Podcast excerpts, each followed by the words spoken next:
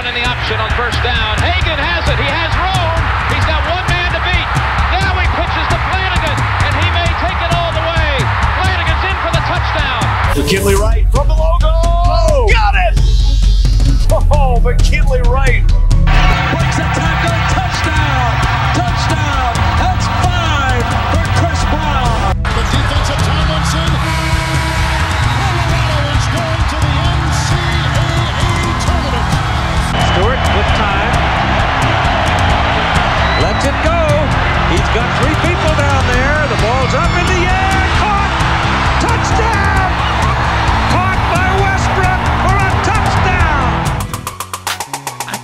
Like my Colorado swag. Cause when I'm in that play, I don't really, I don't really know just how to act. And when I'm in it go, you know I'm acting bad.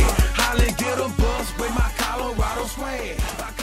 Welcome into DNVR Buffs post game presented by Green Mountain Dental Group. I'm Henry Chisholm, and uh, I'm joined by Ben Girding. Ryan couldn't make it tonight, but he'll be back next Saturday uh, when we do this again. Uh, and we're going to be talking about the uh, Buffs basketball game tonight, the, the game that they lost 65 62 at UCLA. Um, disappointing loss, but let's just start off with our biggest takeaways, Ben. Um, what's what's your biggest takeaway from this one? Yeah, you know, I- think it starts off with just how cold they were shooting tonight. And, and you know, that's kind of to be expected. I think they were due for a, a cold shooting night like this. They've, they've been shooting lights out really a lot lately. So, especially for it to come on the road against a strong UCLA team, um, you know, it's really expected. But I think that bad shooting was also compounded by just some really difficult offensive series. You know, especially in that first half, really getting down in the shot clock a lot. You know, and, and that's something that you can't do against a tight UCLA team. And also another problem I noticed that they had was really just relying too much around the perimeter. With UCLA's perimeter defense, they were not able to work the ball inside, especially when they got into foul trouble in the second half. So, you know, that was a lot of different takeaways. So I guess to summarize that into just one big one, the offense was just gritty. It was it was sloppy at times, you know, turning the ball over a lot, not high percentage looks. Really just a tough night on that end of the floor. Yeah, uh, it, it was. Um, it was just disappointing eh, because it, was so sloppy. You know, I, I kept thinking about how much different the game could be going with Dallas Walton out there because it did seem that they were just missing a little bit more weight in the post. Like, like if they could just made a couple more shots down there and collapse that defense a little bit, then maybe guys on the outside would have had a chance to breathe. But you know, Evan Battey did his best. He he had a couple of great looks in the post they knocked down. Um, definitely left some out there as well. Um, but it, I think that to me the, the biggest the biggest takeaway is that this team needs all of its pieces. You know, when you have a guy like Dallas Walton missing, it provides some challenges um, because you really don't have a whole lot of scorers on this team. Um, it, it's kind of just matchup based where sometimes in a game like this, you just need somebody big and strong who can shoot over the other team and make them do something different. And today was, in my mind, probably going to be a Dallas Walton day. He couldn't go. And now you're stuck scrambling, looking for something to try offensively. And it, it didn't work out. Yeah, you know, you could use him for a size. I think you also really needed him in that second half when, when the fouls started to pile up. Yeah. Tristan da Silva just does not look ready yet. You know, he, he's got a lot of potential, and I think he falls under that same category of, of guys like Luke O'Brien and Nate Clifford. Talented guys. They've got a lot, you know, in their bag, if you will, different ways to play the game, but they're still, they just look not ready, not so comfortable out there on the floor. And so in a game like today, when, you know, Evan Battey, two quick fouls in the second half, tough fouls uh, in the second half as well, you know, you just really needed the offense, you know, to kind of come from somewhere else, and then also trying to pick it up on the defense because they ran kind of a smaller lineup out there because it wasn't just Battey, but it was also Jabari Walker in foul trouble. So when Jeriah Horne is really your main, you know, big man down in the paint, you see what happens. They're going to be able to get more offensive boards. They're going to get real easy looks from the low post. And, you know, in a close game, in a game that finished three point margin, I mean, that really is the difference. So you know, it, it's one of those things where you split the road trip in LA, and I still think that's a that's a great accomplishment. You wanted to come away with just at least one win on this this marathon of a road trip, so they were able to do that. They've got some stuff to work on, but you know, trying to be positive uh, of it. They've got now a four game stretch at home. They really got to take care of business. And, you know, now I think they'll have some time off before their next game on Thursday and hope they're able to bounce back in that way because they cannot, you know, continue to compete if, if they have offensive performances like tonight. Yeah, it, it was a struggle. Uh, you brought up Tristan da Silva, and I agree. Like, he's not ready yet. He still has a lot of growth to go. But I do think that there are quite a few flashes. You know, even, even right when he first got in, I, I think he, I think he had the ball like at the top of the key, and Kin was cutting down the baseline, and I think Kin like pulled up on his cut, but Tristan just flung the ball in there, and it, it didn't work out. It went out and all that because whatever happened happened. Maybe he missed. Maybe Kinn slowed down. Something happened. But when you see stuff like that out of a big man who's as young as he is, it, it, gets me fired up at least. And there were a couple of other plays where it did look like, you know, uh, as a Nuggets fan, I compare it all to Jokic, where, where it's like, okay, there's a big man at the top of the key. Here he's trying to fling it. And you see some similarities in that way to his game. Um, but yeah, like it's just not rounded out enough yet. And then there's a lot to be desired on the defensive end as well. And it's, you know, you're in a situation where you're going to need to go to these guys sometimes. And I think that that's probably for the best, even if it does hurt your chances of winning just a little bit at the same time. Um, I was excited by what I saw from him, and and Keeshawn too. I, I think Keeshawn showed some good things too. With uh, you know, the most notable, I think it was first half, um, just bringing the ball up the floor in transition, pulled up and hit that deep two, and that's something we haven't seen from him before. Yeah, absolutely. You know, talking about that pass real quick from the Silva to McKinley Wright, I think that you can chop it up to just you know a lack of chemistry because McKinley Wright's a guy who's now he's been playing with some of these other guys for you know two three years with Battey and Parquet. So when you've got a young guy out there, you might not be able to know and project exactly what's going to happen quite as well. I still completely agree. I'm not all the way out on him just yet. He's a young guy, needs to develop. Talking about Keeshawn Barthelemy too, you know he he he went through a tough little stretch there. Um, you know there was a couple games where his offense was really in question, and you know, it, it seemed as though he was trying to do too much because he knows what he's capable of. He knows he can go out there and realistically drop 15 or 20 a night because he does have that talent. But it just wasn't falling for him. He wasn't getting the looks that he's, you know, maybe used to, and he was really forcing some shots. Tonight, I think, was a great example of him playing within himself and just having a, a solid night out there. He, you know, especially though to that point in a night where all of Colorado did not shoot that well. I'd still like to see Keeshawn really get maybe a couple three pointers to fall, you know, because that's one area where I, I want him to take that shot because he is so good on the offensive end, but he just hasn't shown that ability just quite yet. But yeah, absolutely. It's clear that him being able to take the ball up the court and have McKinley Wright play off ball is important because two of those times where McKinley Wright was off ball is what led to him driving in for some floaters. One of them turned into an and one that actually tied up the game. So that is super important. It's a big aspect that this team has been lacking. And you know, this team right now, they're seven and three. So you you have the solid record. You just went through a really tough road stretch. You have these building blocks, these things that you can lean on because they weren't favored to win this game. They weren't supposed to win in Arizona. They weren't even supposed to win in U- USC, and they were able to do that. So it's all at this point on these tough road games about trying to pick and choose you know, what can we really build on? And Keeshawn Barthelemy, with him in the lineup, with McKinley Wright playing off ball, is definitely something they should lean on. And I think they should start using a little, little bit earlier in the game because it can help get this offense going. Yeah, I think that's some good stuff. Um, let's see, where do we want to go? Um, let's start with uh, McKinley Wright because um, I'm curious what your take on his performance tonight was. Um, it seemed like there were some highs, there were some lows. You know, he he did have like that huge and one that was late that really brought things back. That was right after he came back in after sitting out for a stretch. H- how would you grade what he did today? Yeah, you know, I'd give it a B minus um, because he was still still fairly efficient from the floor. He was able to get some good looks. You know, uh, just reading off the stat sheet, 12, 3, and 3, that's not too bad. A couple areas where he needs to improve. You know, one for four from three. And again, this is an area where he has been improving over the course of the season.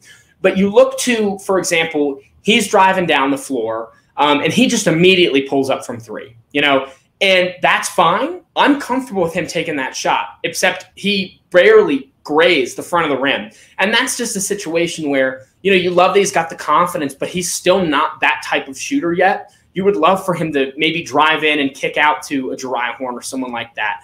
You know, and, and on top of that, too, I think he just he needs to figure out how he's going to play against some of these more physical defenses. You look at some of his games where he's really struggled, especially this game. You look at Arizona and you look at Tennessee. Those are big, athletic, physical teams, and he has struggled in all three of them. So, while obviously he is still one of the best players to ever play for Colorado, you know, we're not degrading any of that, but he just needs to figure out a way to put it together against some of these top-notch defenses um, and, that goes but beyond the whole you know player of the year conversation where he ranks as far as year end awards. That's just to keep Colorado competitive and to get to that top four spot. Because if they can't take care of UCLA when they come to Boulder later on in the season, it's it's going to be tough if you can't get some of these wins back when you're on your home court. Because even though the location changes, you know UCLA they're still going to play tough defense.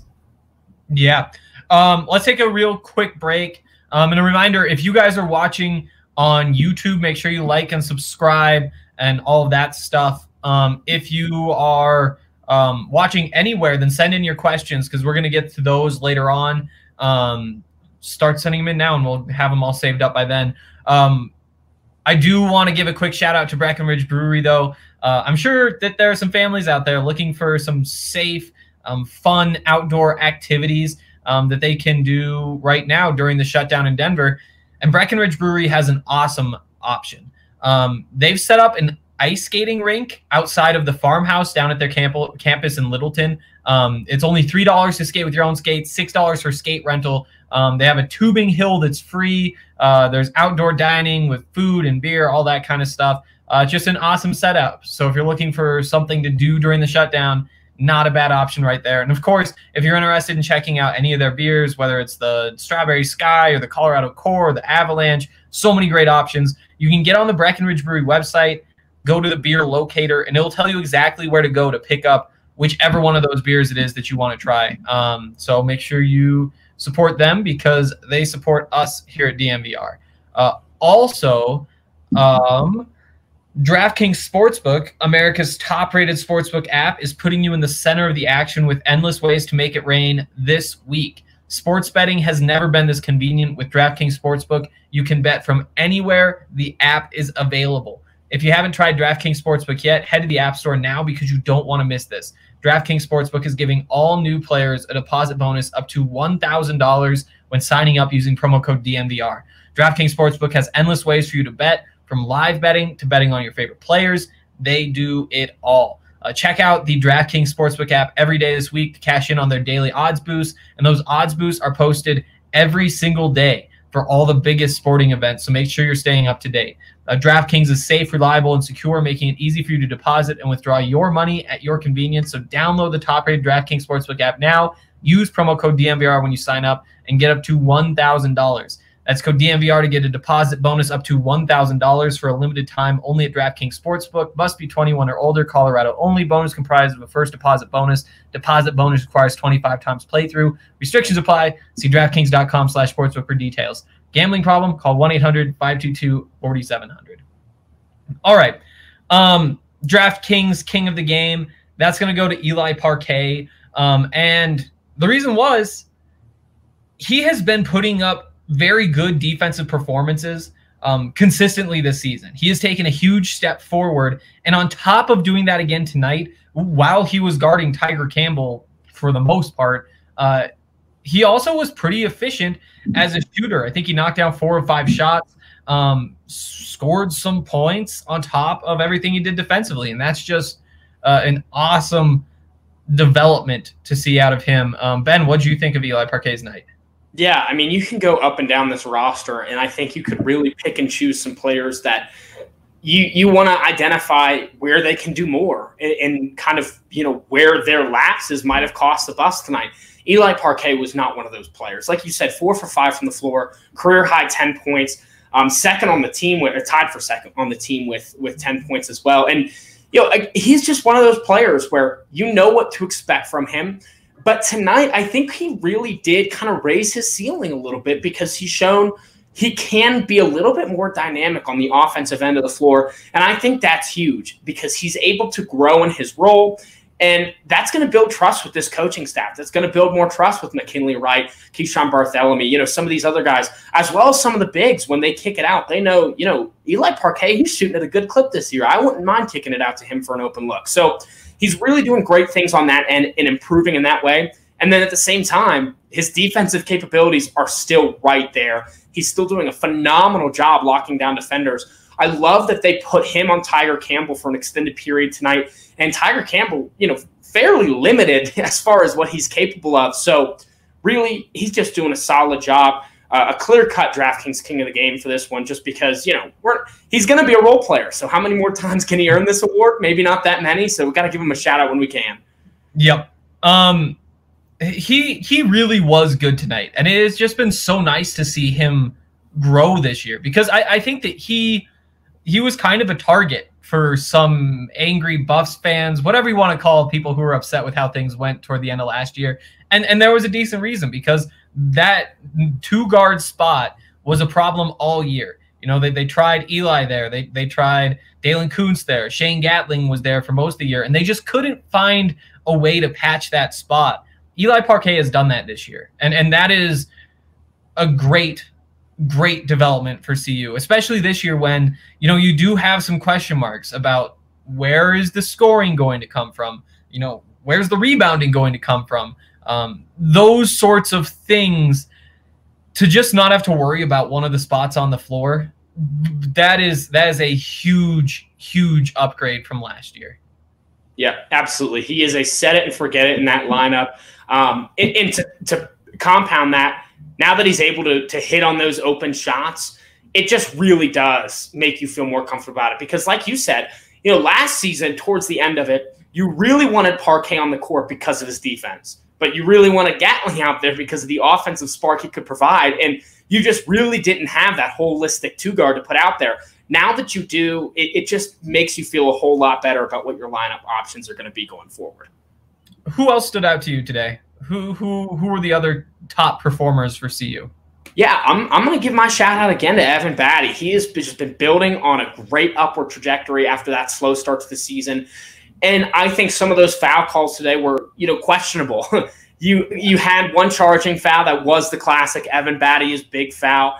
Um, and, and, also to kind of build on that too, um, I forget who it was. I'm, I'm, trying to look up. Was it? Uh, it was Riley um, who kind of gave Battey an elbow jab when uh, the Buffs were on the defensive end. Battey kind of hurled over a little bit. Riley got an easy layup. I'd be hard pressed to say Battey gets away with that. You know, if a player that is guarding Battey kind of kneels over in pain like he caught an elbow, I don't think Battey gets that benefit of the doubt. So it, it is kind of disappointing that this was one of those games where, yeah, the fouls caught up to him. He sat a lot longer than I, I think I would have liked him to sit. I would have probably pulled him in at, at the 10 minute media mark, and he had to wait until the six or five spot. And that was just because the game was so close at that point. You know, three fouls, four fouls, it doesn't matter. You need your best players out there. Um, and same with McKinley Wright too for that. I thought that that extended break there in between kind of the 11 to the 6 mark was a little interesting. But yeah, Evan Battey, he's just doing everything he needs to do. And you know, maybe this is a conversation for a different day, but Evan Battey, arguably his three best games have now come in the three games where Dallas Walton has been absent. I'm not sure, you know, how that works. I'm not sure if that's just because he gets more opportunities on the offensive end or if he feels more comfortable working as that center role. But that's kind of an interesting dynamic that is going to be significant to see moving forward because Walton should be back, you know, if not next week, then soon because he is just considered day to day. So that is that's an interesting thing that I kind of just noticed as I'm talking about it, but kind of curious to see what what goes on with that. Yeah. Um again, we're gonna get to questions here in a second. So if you have any, throw them in the chat, YouTube or Periscope, wherever. Um, but before we get to those, um, I want to talk a little bit more, not just about the game tonight, but this whole three game road trip that the Buffs went through. You know, it started out um, with the loss to Arizona, and then you win against USC, and then the loss again tonight against UCLA. Is going one for three in those games good enough? Do you think, Yes. Ben? Yeah, I think yeah, so. I and and it is disappointing. I will say that. Um, and it's interesting. We did have Peter Plummer, you know, comment down here. Couldn't go on three in the road trip. They didn't. Just take care of business at home, and they're still fine. Completely agree, Peter. I, I think it's uh, it stings a little bit differently just because they were in that Arizona game and they lost it in the second half, and this was just a three point game as well. So, you know, when you sit back in a vacuum and say, "Ooh, you know, just one or two things that go differently," maybe Battey doesn't pick up a foul. Maybe you hold Arizona from that half court buzzer beater floater action, you know, and maybe it's a totally different week. But in the grand scheme of things, no, this was perfect because in conference play, you need to split your road trips and you need to try and just win everything at home. This was a little bit of a weird week because that Arizona game got pushed back. So technically, they didn't really split this road trip. But this was the hardest road trip that they're they're going to face this season. I mean, it really was a marathon from here on out, it, it, gets a little easier because let's say you go to Oregon, you got a tough game against the Ducks, but it's a little bit easier against the Beavers. You know, for Washington, Washington State's come out sprinting out of the gates. Um, you know, I'm still not all that high on them. Still need to see them play a little bit more. And then the Washington Hus- Huskies, obviously, as well, are are not playing very good ball. And Matt Bradley just got injured today for Cal, so there are now with all your road games, you kind of get you know a tough matchup and, and a little bit of an easy one. And that's going to be key moving forward to get those splits.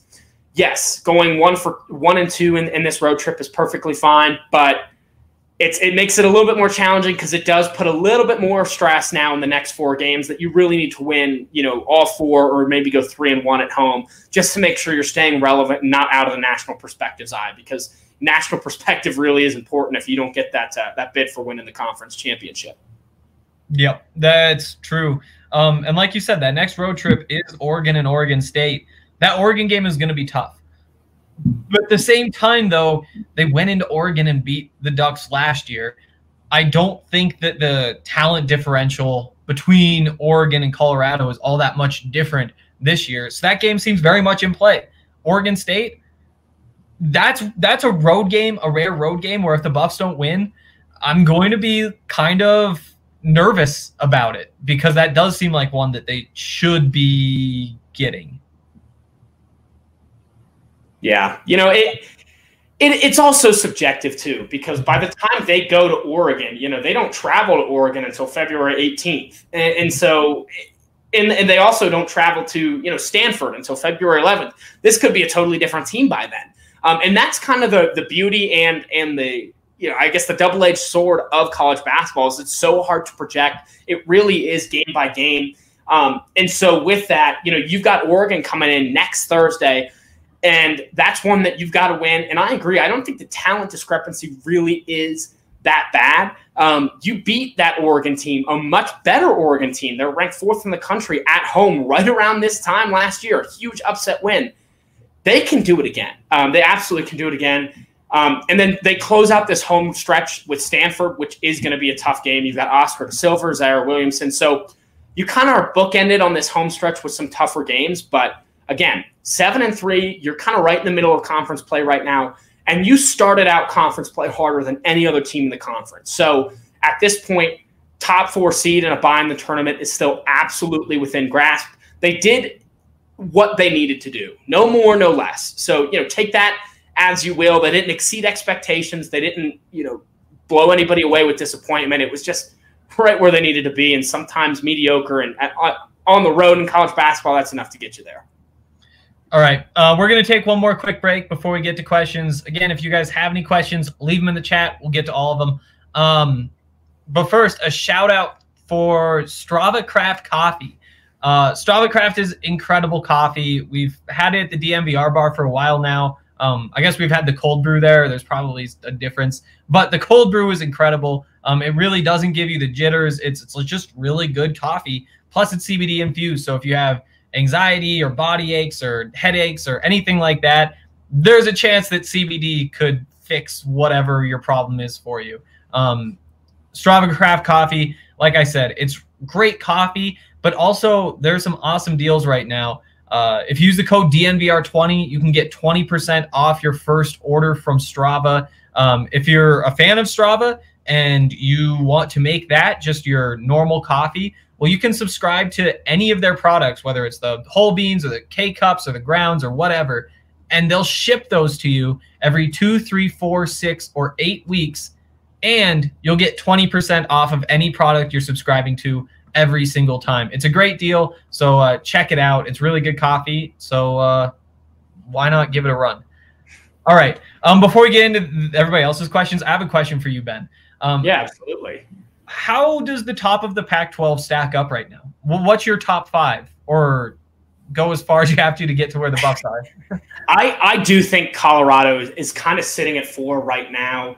Um, it it's so it, it's such a fascinating dynamic because we're still not all the way in enough to make some big judgments. You know, you look at a team like Washington State; they're still eight 0 right now, and that's a team that I'm I'm still not that high on, but at some point you have to start to respect an undefeated record. Um, but they're only one and zero in conference play. So my personal power rankings outside of conference record, I do kind of still put Oregon at the top, and I'll put Stanford, UCLA at that, those top three. They're pretty interchangeable right now. They all play different kinds of basketball, but they're all still very talented. Does and then the injury Chris Smith change anything? since uh, he's going to be gone from UCLA for the next or for the rest of the season? I think it, it definitely changes how you view their top end talent, but I just I think I need to see more as far as how they really play without him because obviously tonight they didn't have him. They didn't have him as much in Utah because he suffered that injury like kind of in the middle and then re-injured it later on. It was a really confusing situation. So really want to see them go through maybe two, four more games before you start to see how that rotation shakes out. And then at that four spot, I do think Arizona sits, sits there. They're eight one right now. Arizona's interesting because they're not going to be playing in the tournament. So how you consider them as far as you know, are they really just kind of a distraction? Are they here this year just to kind of upset other teams? That's pretty much their only thing to play for is just to ruin other people's chances in the tournament. So they're still a strong team. I put Colorado at five and then USC right there at six. I still think Colorado and USC are, are very close talent wise. And USC had a really good game this or not this morning, but earlier today against Utah. Evan Mobley was zero for zero from the floor, but they still won by almost 20 points. So they can win in a lot of different ways. And then under that, I think Arizona State's right there. Arizona State's still so up and down. Um, I'm not giving them the Remy Martin bump that a lot of national people do. Yep.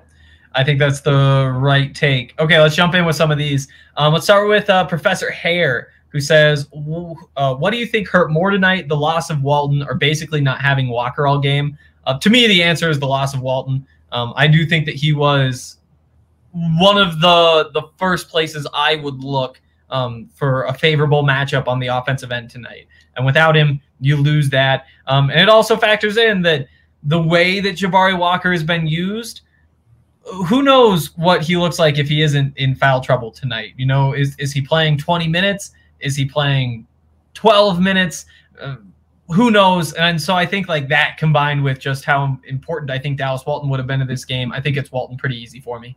Yep, I, I agree. Walton gets you 10 points. You know, you can pretty much just chalk him up for that. And also, I think with Walton out there, the foul distribution is different. So you're going to probably have more minutes from Evan Battey. You're able to tweak that lineup more.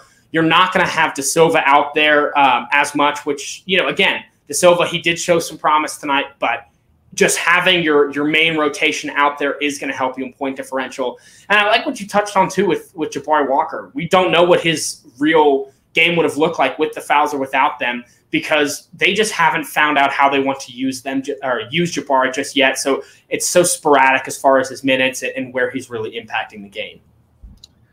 All right. Uh, Peter Plummer says, Why does De Silva play over Strating? It seems like Strating at least has the strength to box out. I think this is a great question. Um, I, I agree. I think De Silva, he needs to bulk up for, for his size, for what this team needs from him he needs to put on more muscle. He's not an impact player in the box. Strating is he's very interesting because he doesn't really jump off the page as a huge guy like Evan Battey either, but he plays rough. He plays intense, which is exactly what this team really needed tonight. Peter, I love that you brought this up because in, you know, De Silva played what, six, seven minutes. If you sw- swap that with Strating, Does it impact the final outcome? I'm not sure, but I think he does give a more of an emotional lift to the team because he's been there for a while. He knows how to play with this team. There are not going to be any mental miscues because of that chemistry. And also, he's not afraid to kind of dive in there with some some other players that outsize him. Yeah, to me, De Silva is at his best with the ball in his hands. Uh, I think they he maybe doesn't make like perfect decisions, but he's a talented enough passer. He can do all of that kind of thing for you, um, as well as knock down the shots. But you don't really need somebody like that right now. And, I think that it's very valuable to get the minutes for Tristan da Silva. And if you give him these minutes, then there's a good chance that by the end of the year, he is the better option between him and Alexander Strating. But I mean, there is a very good case to be made for playing Alexander Strating right now because he is so big and so physical and he can box out and he really fits into what I think this team's identity needs to be. It is kind of crazy though because we just don't know what he looks like at this point. You know, he's played 11 minutes this season, um, three rebounds, two fouls. That seems like it pretty much sums it up to me. Um, but it, has been a couple of years, and actually, it was before I was even covering the team that he was maybe not a regular in the rotation, but averaged eight minutes a game and played in most of the games and shot close to 70% from the field. And so I do think that there is maybe something worth looking into there um, with Alexander Strating. But I mean, I feel like with all those guys right there, the young guys with Strating, I mean, it's kind of just a toss up who's going to give you the best chance to win. And I'm not sure we've seen all of the pieces of this rotation figured out quite yet. Yeah, I will say too. I, I wonder at what point da Silva falls into the Nique Clifford and Luke O'Brien experiment, wherein those guys were actually playing in the first half of games. You know, it wasn't just garbage time when they were getting minutes, and it was pretty quick that neither of them were ready. You know, Nique seemed to need need to be a little bit more comfortable on the floor, and Luke O'Brien, who got even less minutes than Nique, um, he was just really out there to, to just kind of spot up shoot, which he actually did a decent decent job at it when he was out there. So I wonder when this coaching staff maybe considers, yeah, you know, da Silva, he's in this boat where he's not quite ready. Still believe in him. He's got talent, but needs more time in the program to develop and go to a guy like Strating, who you know exactly what you're going to get. He's not going to rewrite, you know, the books or anything, but I think to maybe maybe that pass to McKinley Wright is completed because he has that chemistry, or maybe you know that kick out three to da Silva I don't know that da Silva has made a basket this season. I can't remember yeah. the time he has. So maybe instead, that's a kick out to Strating, and Strating maybe drives in, draws a foul, is able to kick it out to someone else. Because Strating is a guy who, you know, I, I think if anyone watched the Kansas Texas game today, they have a fifth year uh, senior starter. Uh, his last name is uh, Lightfoot, Light Feet, something like that. And all I remember is he was out there because he wasn't going to shoot, but he was good on defense and he was just a physical body out there. So having a guy like Strating who knows his role and isn't really going to try and extend it, I do think that brings some value, and and I'd be interested to see if that changes if injury troubles continue to plague uh, the Buffs in the front court. All right, looks like we got one more question here from Ben Carey. Did you guys know Tad Boyle has the worst road against the spread record in college basketball since 2014? no, I didn't know, but if I'm being uh, like based on what I've heard during my time covering the Buffs, I, I totally believe it. Yeah, I, I didn't know the exact stat. I, I wouldn't be surprised about it. And and it's so tough because what what are you supposed to do? Let's say if if you're the Colorado admins, you know, I mean, Tad Boyle has brought this team and brought this program to such a great spot um, that what are you supposed to do? He's not great on the road against the spread, but I don't think that's nearly enough to to kind of get rid of him. I don't think the the Buffs basketball team is in the position that Texas was, where you've got Tom Herman with four bowl wins, and then you just cut him loose because you want someone, you know, someone good. So I don't think the program is is anywhere near that. I, I guess you know it, it's kind of a crappy fun fact, but it is what it is. You absolutely would love to see them improve in that area, but and, and, actually, to that point, too, they showed the graphic on the broadcast. They have been getting better on the road within the conference.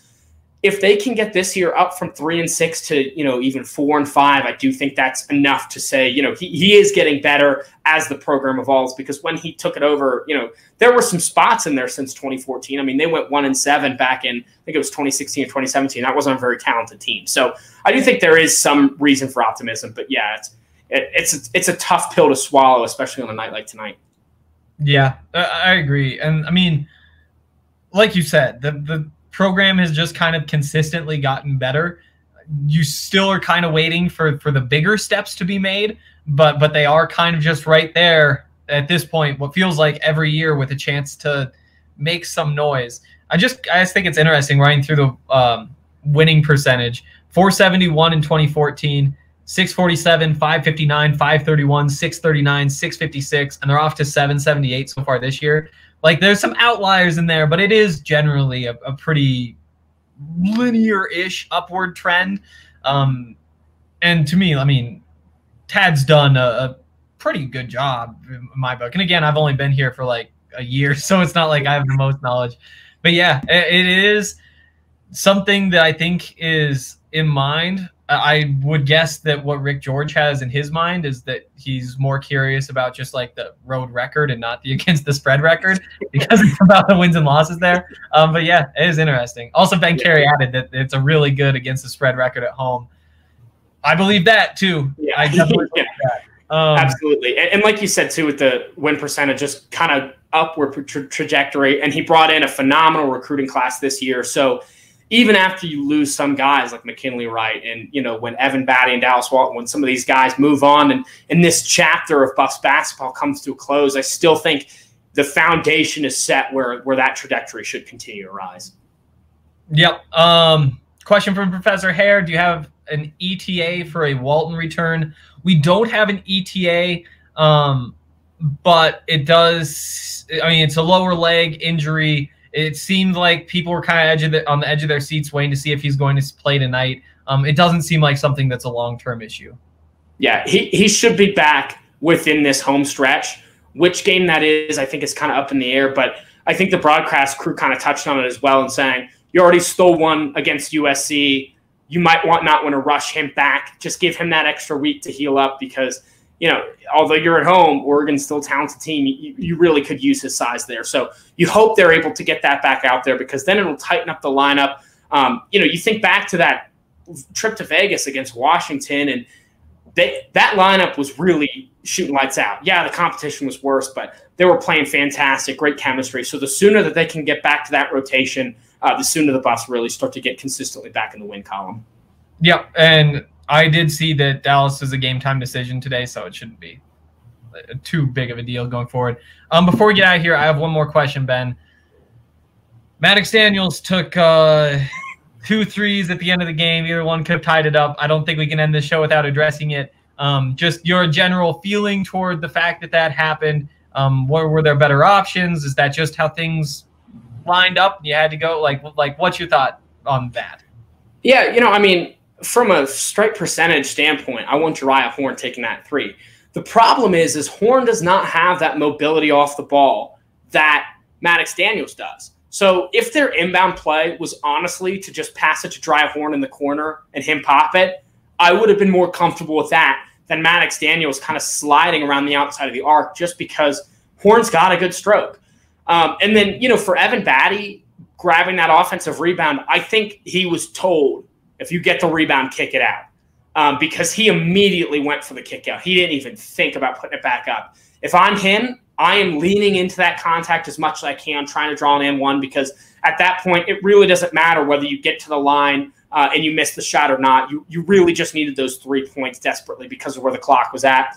Um, and then, to be honest, though, the second Maddox Daniel shot, that I don't care about because at that point, the clock is already running down so much whoever gets their hands on the ball should have shot. That's why I thought Battey should have had it. Um, I just think that last possession as a whole was interesting. I think they should have taken the shot sooner than they did. They chewed a good amount of clock on off ball movement, just trying to set up a shot when in reality, again, I think you might be better off just giving it to your team's best shooter, which right now is Jeriah Horne, and letting him pull up, or just give it to McKinley Wright and let him make a dribble move. But yeah, I, I, think the play design was tough. Outside of that, then it was just solid in, instinctual basketball of just kicking it out and shooting the three. So it was, I will say, it was pretty, pretty ironic. I don't know if ironic is the right word for it. That Maddox's Daniels attempted a game tying three is stuck in between the rim and the backboard for a jump ball. That that could really just sum up his kind of career with the Buffs to this point. But the crazy thing is, like, despite going two of seven from three tonight he's shooting over 40% from three for the season still. Like because of this hot stretch. I mean, these last couple of games have really helped him out. But there's there's something there. There's something there. And I I mean the shots didn't go in. You just needed one of those too late, and that's what's gonna be remembered. Then I just I I don't know how I feel about it. You like Jeriah Horne better because he does like he he knocked down a couple of important threes already in that game and and somehow I his percentage is even better than that 40 and a half percent. But yeah, that's just a tough way to go out. But it was good news that the Buffs were right in another road game down to the wire. Um, and they went one and two on this road trip, which isn't the end of the world. So I think that's going to do it for tonight. We'll be back with another live show on next Saturday. That'll be after the Oregon State game. We'll be talking Oregon, Oregon State. Um, and as always, you can check out the DNVR Buffs podcast five days a week in your podcast feed, wherever you listen to podcasts. And I think Ben is going to have something up on the website about this game uh, in a couple hours. So stay tuned to thednvr.com. Um, that's going to do it for tonight. And uh, we'll see you guys soon. Oh, real quick, just for the uh, podcast listeners, um, DraftKings pick of the week.